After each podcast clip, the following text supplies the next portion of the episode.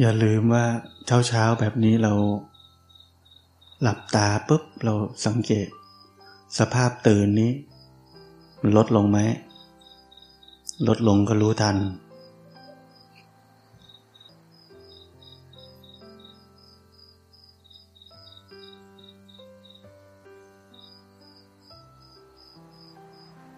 พอผมเน้นแบบนี้ เราระวัง อย่าถลายไป คิดว่า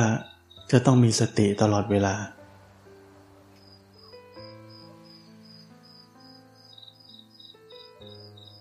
อย่าลืมหลักที่ผมบอกว่า ศาสนาพุทธนี้เป็นศาสนาแห่งความจริง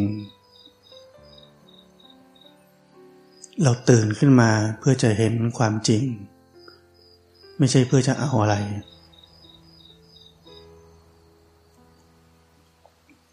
ถ้าเราอยากมีสติตลอดเวลานั้นเราจะเอา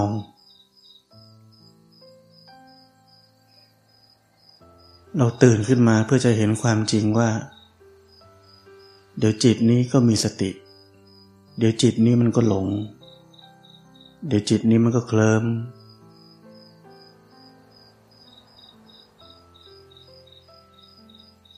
เรียกว่าเดี๋ยวจิตนี้ก็มีสติ เดี๋ยวก็ไม่มีสติ เราต้องการเห็นความจริงแบบนั้น ไม่ใช่ตื่นขึ้นมา เพื่อให้มีสติตลอดเวลา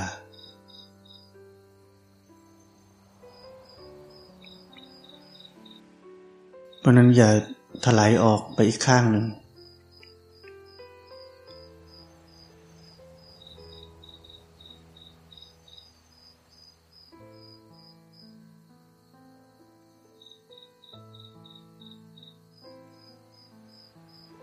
จะสังเกตว่าคำสอนผมอันหนึ่งเราขยายความด้วยตัวเองไปได้อีกอันหนึ่งได้เลย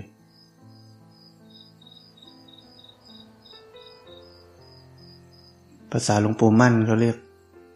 สัตธรรมปฏิรูป คือพระสัตธรรมนี่เป็นของแท้ แต่พอเข้าไปในสมองคนนี้ ปฏิรูปหมด โดนปฏิรูปหมด คือคิดเอาเอง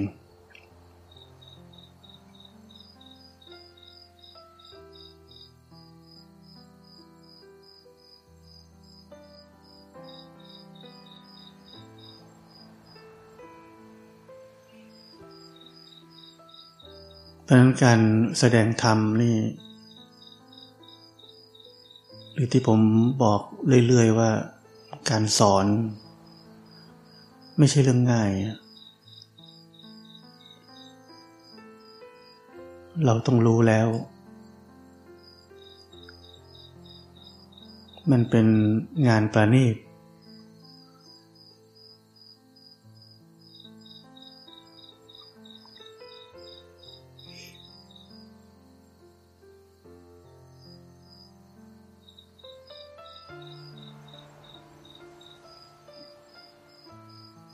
แต่คนเราไม่ค่อยเข้าใจ ท่านพุทธทาสนี่ถึงได้ สอนเนี่ยท่านบอกว่า คนสอนธรรมะนี่ เต็มบ้านเต็มเมือง คนรู้ธรรมะนี่มีไม่เยอะ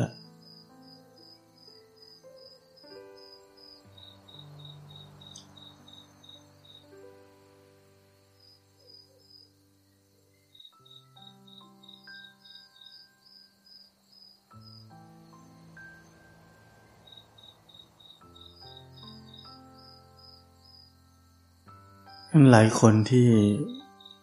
เคยโดนผมเรียกว่าขนาบเรื่องการปฏิบัติ ไม่ให้ถลายออกไปไหน ก็จะรู้ว่า ผมจะค่อนข้างจะเคร่งกับ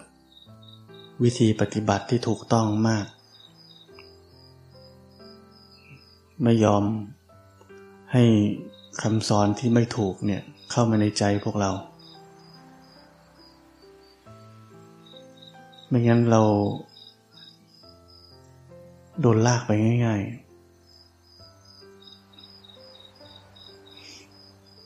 มันลากไปแล้วมันมันยาว มันลากกลับมายาก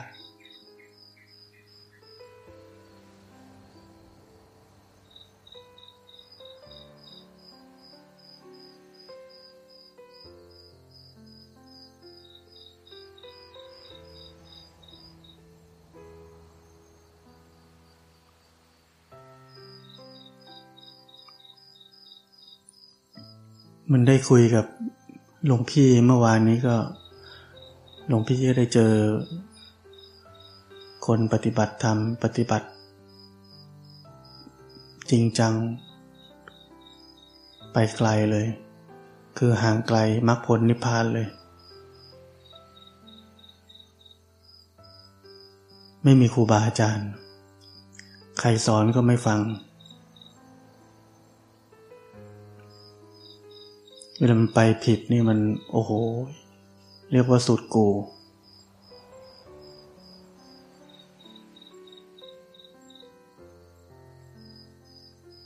บางคนมีครูบาอาจารย์เหมือนกัน แต่มีครูบาอาจารย์ไม่ถูกก็สุดกูเหมือนกัน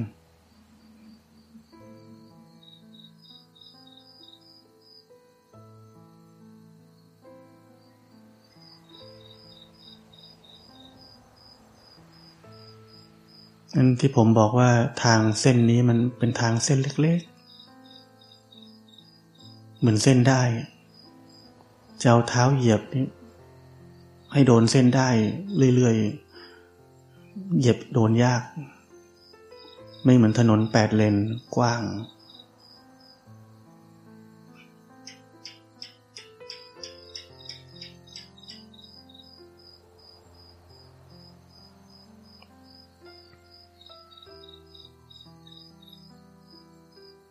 พระพุทธเจ้าถึงบอกว่า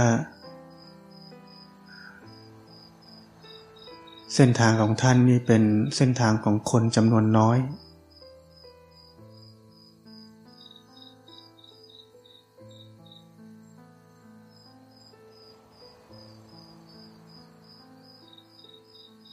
เราปฏิบัติกันมาเราจะรู้ว่าน้อยนี่หลายแง่หลายมุมมากชาวพุทธมีเท่าไหร่ คนเข้าวัดมีเท่าไหร่ คนถือศีลมีเท่าไหร่ คนลงมือภาวนามีเท่าไหร่ คนเอาจริงต่อมรรคผลนิพพานสู่ความหลุดพ้นมีเท่าไหร่ น้อยในแง่นี้ก็น้อยเหลือเกิน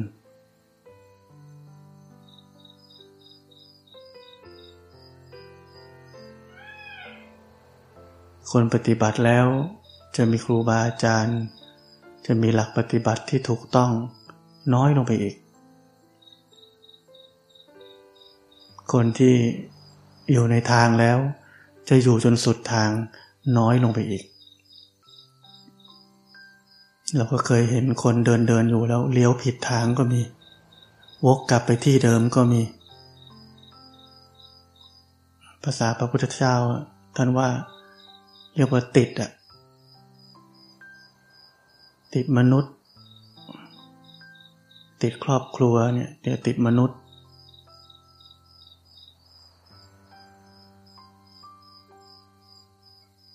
ติดฝั่งซ้าย ติดฝั่งขวา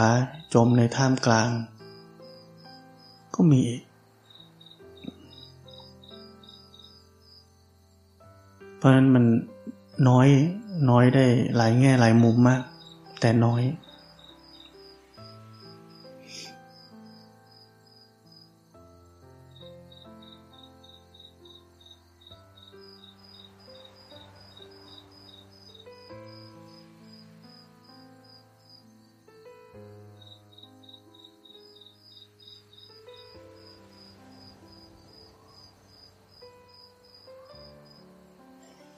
นักปฏิบัติธรรมในแง่หนึ่งเนี่ย คือผู้ไม่ติดกับอะไร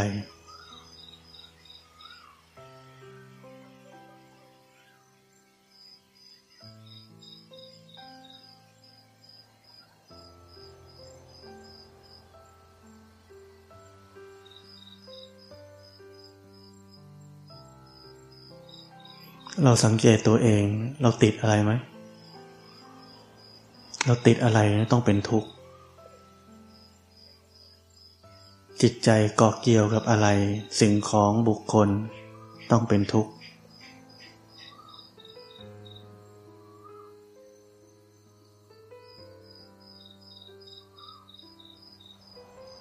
ผมเห็นบางคนติดกับคนมาก ทุกข์ก็ทุกข์แต่ก็เอา เนี่ยไม่ใช่นักปฏิบัติธรรม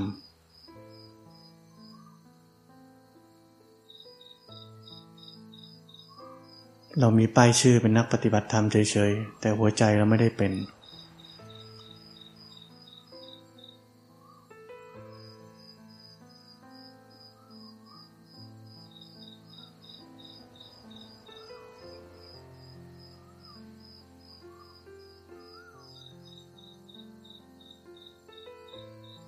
พียงแค่เราตื่นขึ้นมา เห็นการทำงานของจิตใจนี้ เหมือนที่ผมบอกเมื่อวาน เห็นกระบวนการของมัน กระทบผัสสะกระบวนการของสัญญา กระบวนการของสังขาร กระบวนการของกิเลส ถ้าเราเห็นอย่างนั้นได้มันมันหมด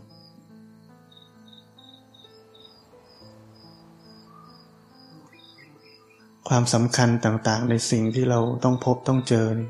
มันหมดเลย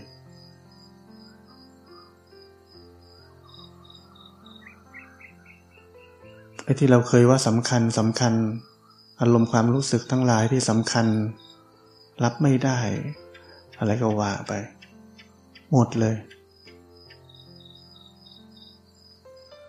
เรื่องในโลกทั้งนั้น แต่เพราะเราไม่ปฏิบัติธรรม เราถึงคลุกเคล้ากับทุกอย่างในโลก อย่างกลมกลืนเป็นเหตุเป็นผล น่าเชื่อถือทุกอย่าง นี่เขาเรียกว่าคนจมโลก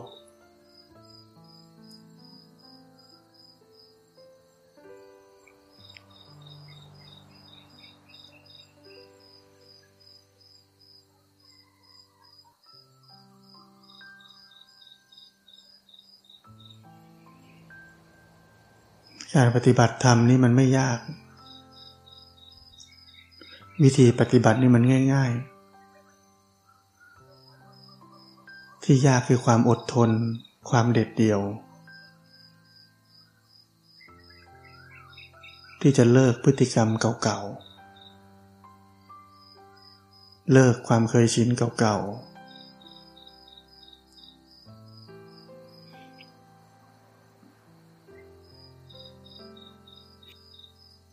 เมื่อวานพวกเราบางคนมาคุยกับผมหลังจากจบ ว่ากำลังคิดอยู่เลยว่าเอ๊ไปอยู่คนเดียวน่าจะดีกว่า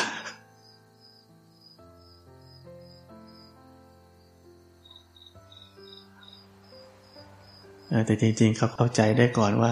การอยู่ในสังฆะนี่ดีกว่า แต่ผมก็มาเทศซ้ำเข้าไปอีก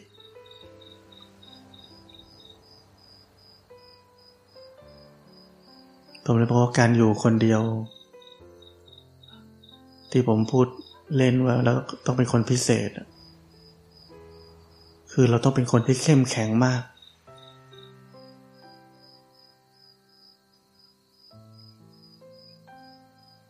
ถ้าเรา อยากอยู่อิสระ อยากอยู่คนเดียว เราต้องเข้มแข็งในรายละเอียดของชีวิตมากขนาดไหน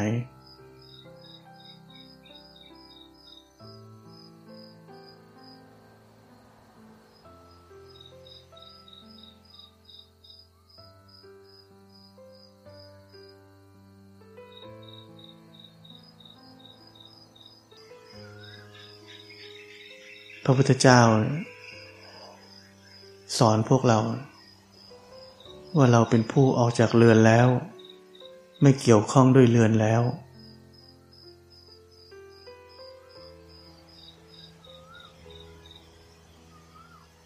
ท่านบอกชัดอยู่แล้ว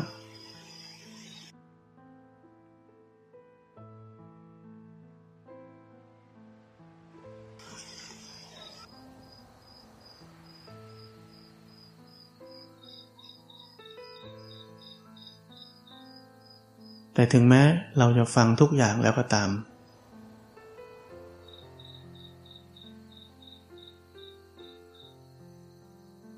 แต่ถ้าเราไม่เข้มแข็งหรือเด็ดเดี่ยวพอ มันก็ทำไม่ได้ รู้ทั้งรู้แหละ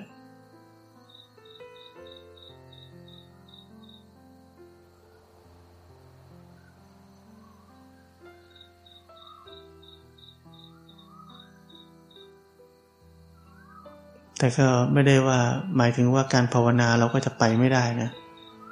ก็ไปได้แหละเรื่อย ๆ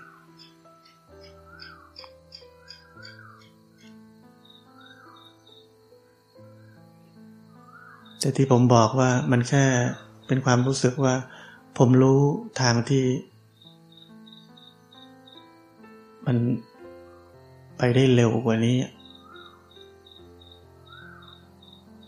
มันอยู่ที่เราจะทำหรือเปล่าแค่นั้น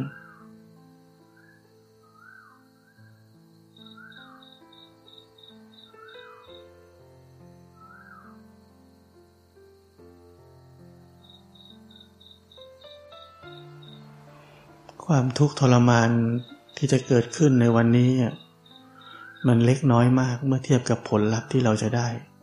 แล้วก็เขาก็จะได้ คนที่เราเป็นห่วงนะ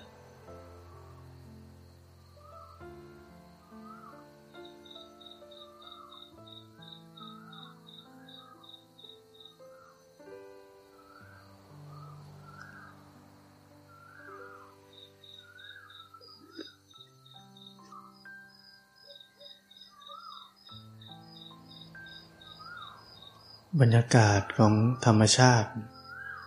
ไม่ได้มีไว้ให้เราดื่มด่ำบรรยากาศดีๆ ยามเช้า พร้อมกับเพื่อนกัลยาณมิตร ปฏิบัติธรรมร่วมกัน เป็นกำลังใจให้เราจะเห็นว่าเรายังตื่นอยู่ไหม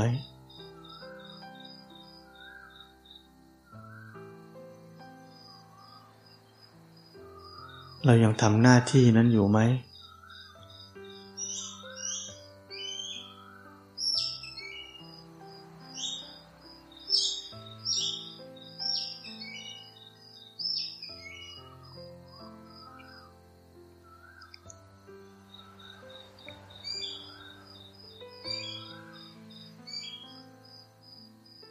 เมื่อเราสังเกตสภาพตื่นนี้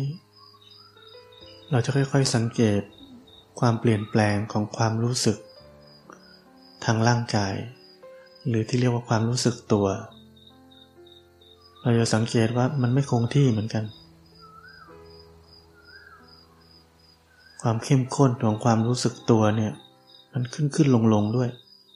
เปลี่ยนแปลง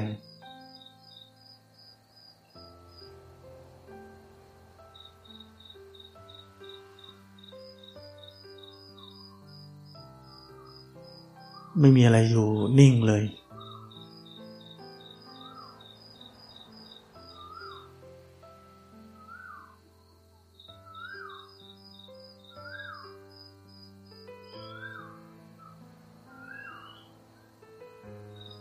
เพราะจริง ๆ ธรรมชาตินี้เรียกว่าเลื่อนไหลอยู่ตลอดเวลาทำงานอยู่ตลอดเวลา เปลี่ยนแปลงอยู่ตลอดเวลา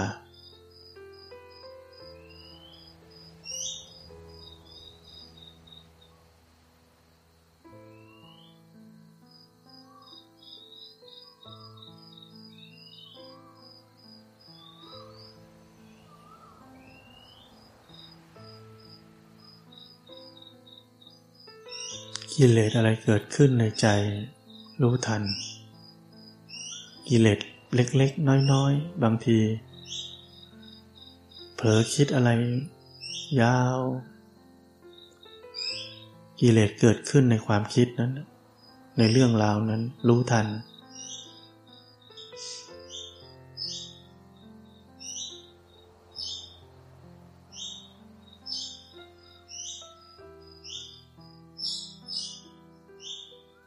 บางทีเราแวบไปคิด คิดถึงหน้าคนนี้ จิตใจนี้มันเกิดความเปรียบเทียบขึ้นมา ทันที ตามอนุสัยตามประสบการณ์ในอดีตกับคนคนนั้นเราเรียกว่าอะไร มานะมันเกิด เนี่ยรู้ทัน รู้ทันเข้าไปเลย ตรงๆเนี่ย เรารู้จักหน้าตากิเลสบ่อยๆ ต่อไปมันรู้เอง รู้ไว จิตใจเนี่ย แต่ถ้าเราไม่เคยรู้นะ มันก็ไม่รู้ไปเรื่อย มันไม่เคยรู้จัก พอมันไม่เคยรู้จักเนี่ย มันไม่สะดุด สะดุดคือมีสติ เหมือนเราเคยคุ้นหน้าใครใช่ไหมเห็นแวบสะดุดเนี่ย จิตใจนี่ก็เหมือนกัน มันก็ทำงานเหมือนเรานั่นแหละ ถ้ามันเคยเห็นทีนึงมันสะดุด มีสติขึ้นมาเพราะการปฏิบัติธรรมนี่มันวิถีปกติของมนุษย์เลยอะไม่มีอะไรลึกลับซับซ้อนเลย เรียกว่าธรรมชาติธรรมชาติ เพียงแต่เราไม่เข้าใจอะเลยนึกว่ามันเป็น เรื่องโอ้โหต้องมี เรียกว่ามีอิทธิฤทธิปาฏิหาริย์บอกว่าต้องดูได้อย่างนี้อย่างนั้นอะไรพิเศษกว่าสิ่งที่เราเคยเป็นอะ มันไม่พิเศษอะมันเป็นอย่างนั้น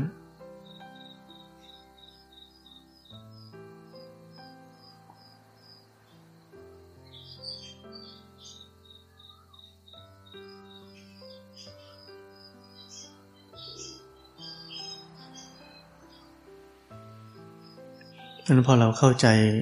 หลักนะ จะเข้าใจเหมือนที่ผมพูดนี่แหละ มันคือวิถีชีวิตของเรา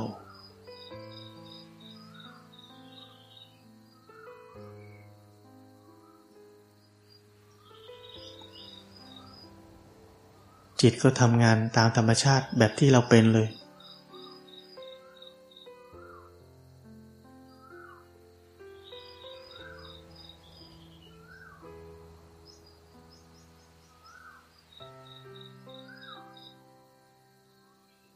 ถ้าหลักเราแม่นมากนะ เรา เราจะไม่ตกทาง ไม่ถลายซ้ายถลายขวา แต่นั่นแหละมันก็เป็นเพียงแค่คำเตือน ว่าหลักเราต้องแม่นมาก แต่ตามประสบการณ์ผมที่ผมเห็นลูกศิษย์ผมแต่ละคนที่ดูเหมือนว่าแม่นมากแล้วสุดท้ายก็ยังไม่แม่นอยู่ดี ก็ไม่ได้ตำหนินะ มันเป็นธรรมชาติ เพราะเรายังไม่ได้เห็นความจริงสูงสุด เพราะนั้นนี่คือสาเหตุว่าทำไมเราต้องมีครูบาอาจารย์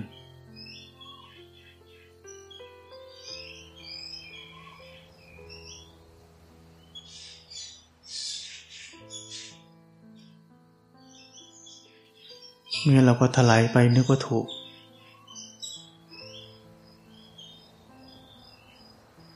ใกล้เคียง อะไรเงี้ย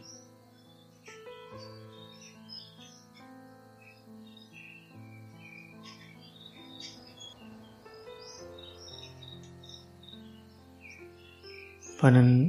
จำเป็นที่จะต้องมีครูบาอาจารย์ ไม่งั้นที่ผมบอก มันหลุดไปทีนี่หลุดยาว มันเข้าใจผิดเชื่ออะไรไปทีมันนี่ไปยาว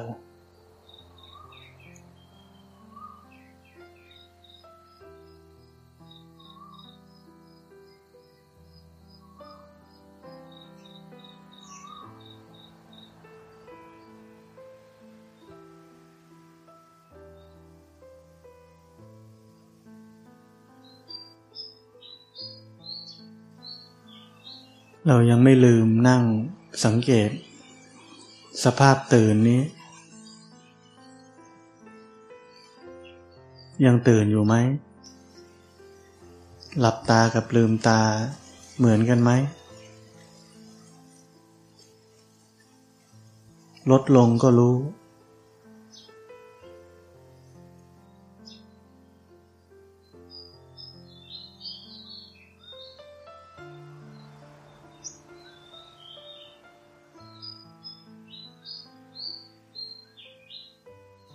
หลวงปู่ดูลนี่เคยเทศสอนลูกศิษย์พระ มีคนนิมนต์พระลูกศิษย์ท่านเนี่ย ให้ไปเป็นเจ้าวาดสร้างวัด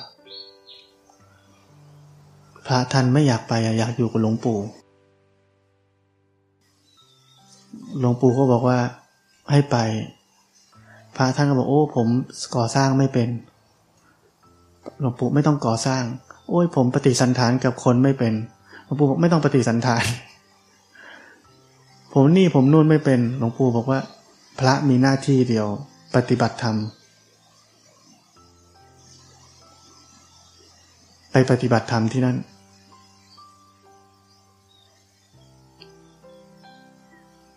นี่คือ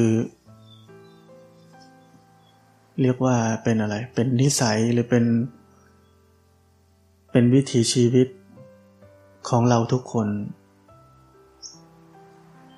เหมือนชีวิตผม ผมไม่ได้ทำอะไรเลยนอกจากปฏิบัติธรรม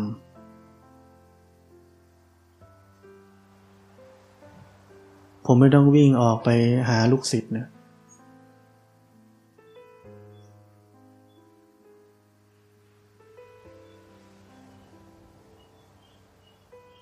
เพราะนั้นสำคัญคือขอให้เราต้องมีธรรม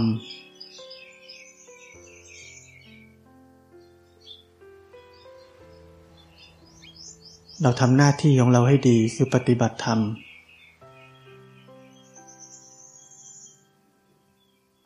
ทุกอย่างมันเป็นเอง มันมาเอง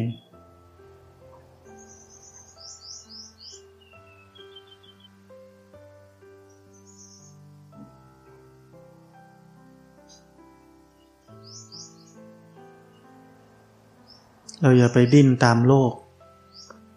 เราจะไปวิ่งตามกิเลสตัณหา เดี๋ยวนี้บางที พอเป็นวัดเป็นอะไร พระก็บางทีบอกว่า โอ้ต้องมีโยม ต้องหาเงิน ต้องจัดงานนี้ จัดงานนั้น หาลูกศิษย์หาโยมจะได้มีเงินเข้าวัดสร้างนูนสร้างนี้เดี๋ยวนี้มันผิดเพี้ยนกันไปขนาดนั้นนะบางคนเข้าใจว่าโอ้นี่เป็นความจำเป็นของยุคนี้ เนี่ยเราไม่ได้มีนิสัยของครูบาอาจารย์ เราคิดเอาเองว่ามันจำเป็น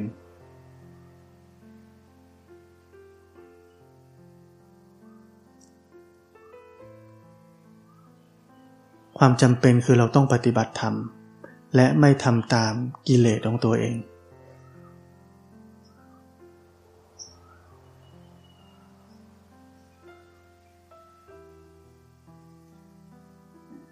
เมื่อเราปฏิบัติธรรมจิตใจ เราอยู่กับธรรม บริสุทธิ์ สิ่งต่างๆจะเกิดขึ้น สิ่งที่ต้องเกิดขึ้นจะเกิดขึ้นเอง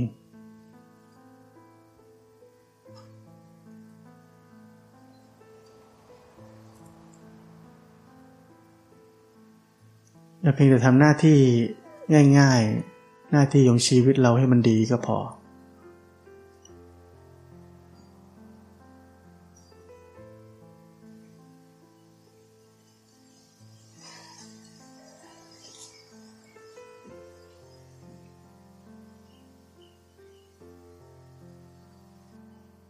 มีประโยคสำคัญของ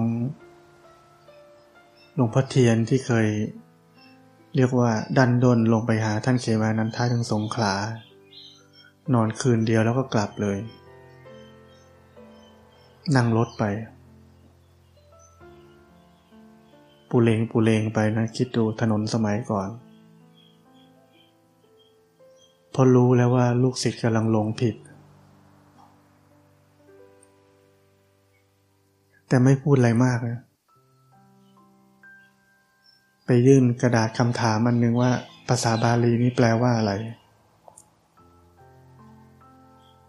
ท่านเขมานันทาเขาตอบว่า ตถาคตเป็นผู้ที่ไม่ยินดีในธรรมเครื่องเนิ่นช้า สัตว์โลกทั้งหลาย ยินดีในธรรมเครื่องเนิ่นช้า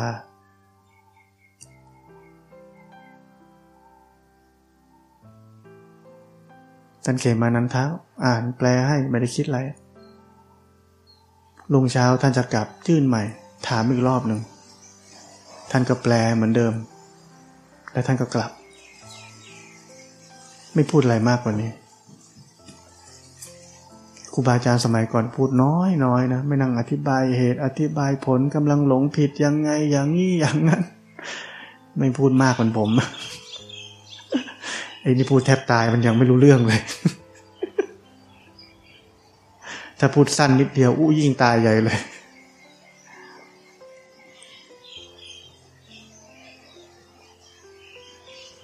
ท่านเขมานันทะก็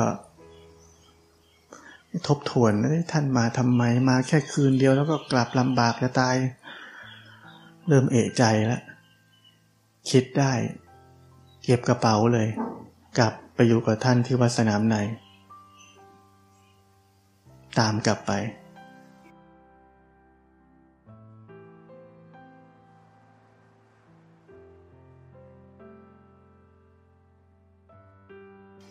ยุคนี้ยากนะยุคนี้พวกเราแต่ละคนมันกิเลสมันเยอะ ทิฏฐิมานะมันสูง คนยุคก่อนนี่เขาอ่อนโยน เขามีความเคารพครูบาอาจารย์ยุคนี้ไปพูดเนี่ยบรรดากลับให้ หรือไม่ก็กลายเป็นว่า อุ้ย เราไปยุ่งเยอะกลายเป็นคิดไม่ดีกับเราอีก ต้องระวังตัวมากยุคนี้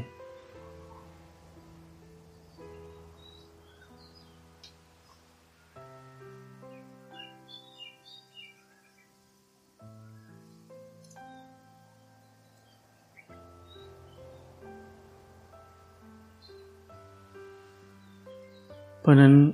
คำสอนนี้สำคัญมาก ตถาคตเป็นผู้ที่ไม่ยินดีในธรรมเครื่องเนื่นช้า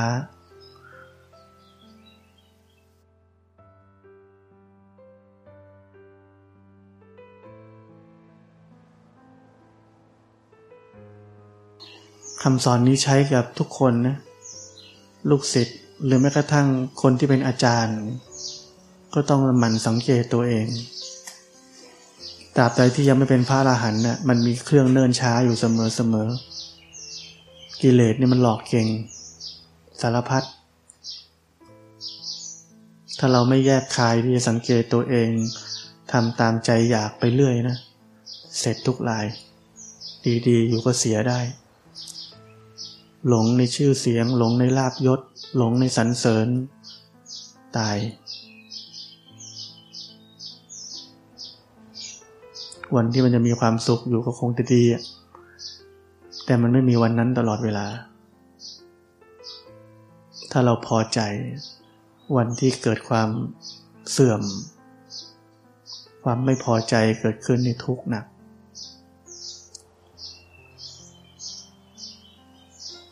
เราไม่รู้จักสภาพที่เป็นปกติ มีชีวิตที่เรียบง่าย ใช้ชีวิตที่มันถูกต้อง มีหน้าที่อะไรทำส่วนใหญ่มันไม่ใช่หน้าที่ มันเป็นความอยากแต่อ้างว่าเป็นหน้าที่ อันเนี้ยหลอกตัวเองกันเยอะ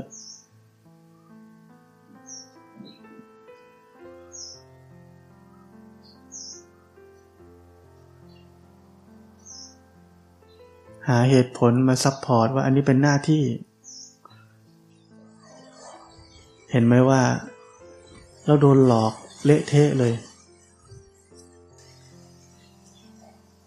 หลอกตัวเองเสร็จมันก็หลอกคนอื่นต่อด้วย คือตัวเองไม่รู้ว่าตัวเองถูกหลอกอยู่อะมันก็เลยเหมือนหลอกคนอื่นไปด้วย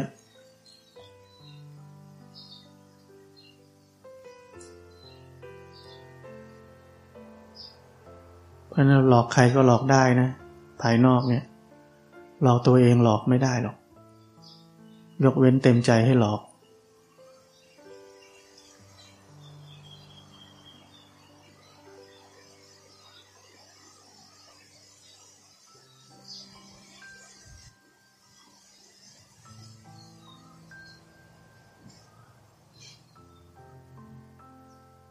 ความเป็นที่พึ่งของครูบาอาจารย์ ถ้าเปรียบให้เราเห็นภาพ เปรียบมันแสงเทียน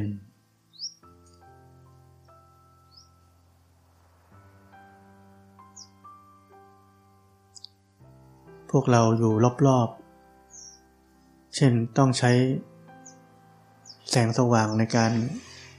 มองเห็นอะไร เราก็ใช้แสงเทียนนั้น เพื่อจะเห็นอะไรได้ ถ้าเราอยู่ใกล้แสงเทียนมากเกินไป เรียกว่าติด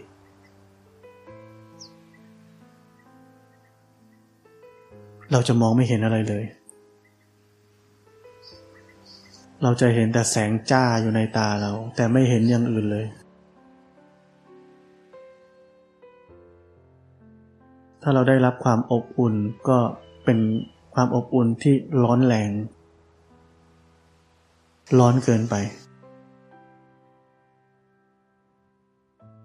เพราะนั้นความมีครูบาอาจารย์เป็นที่พึ่งพิง เปรียบเสมือนเราอยู่รอบๆแสงเทียน อยู่อย่างเข้มแข็ง อยู่อย่างพึ่งตัวเองได้ อยู่อย่างมีแสงเทียน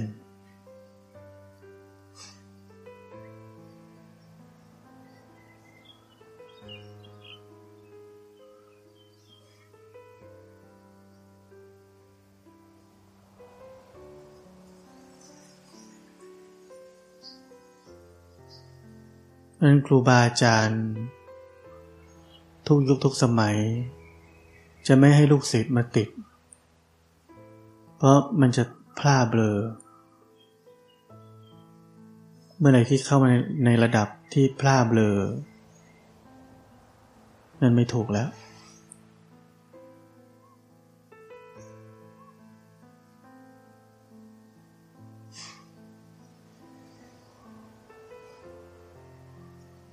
เพราะนั้นเราต้องรู้จักอยู่กับแสงเทียนให้เหมาะสม อยู่ใกล้ไป ก็ไม่เห็นอะไรเลย อยู่ไกลไป แสงก็ไปไม่ถึง อยู่ให้มันพอดี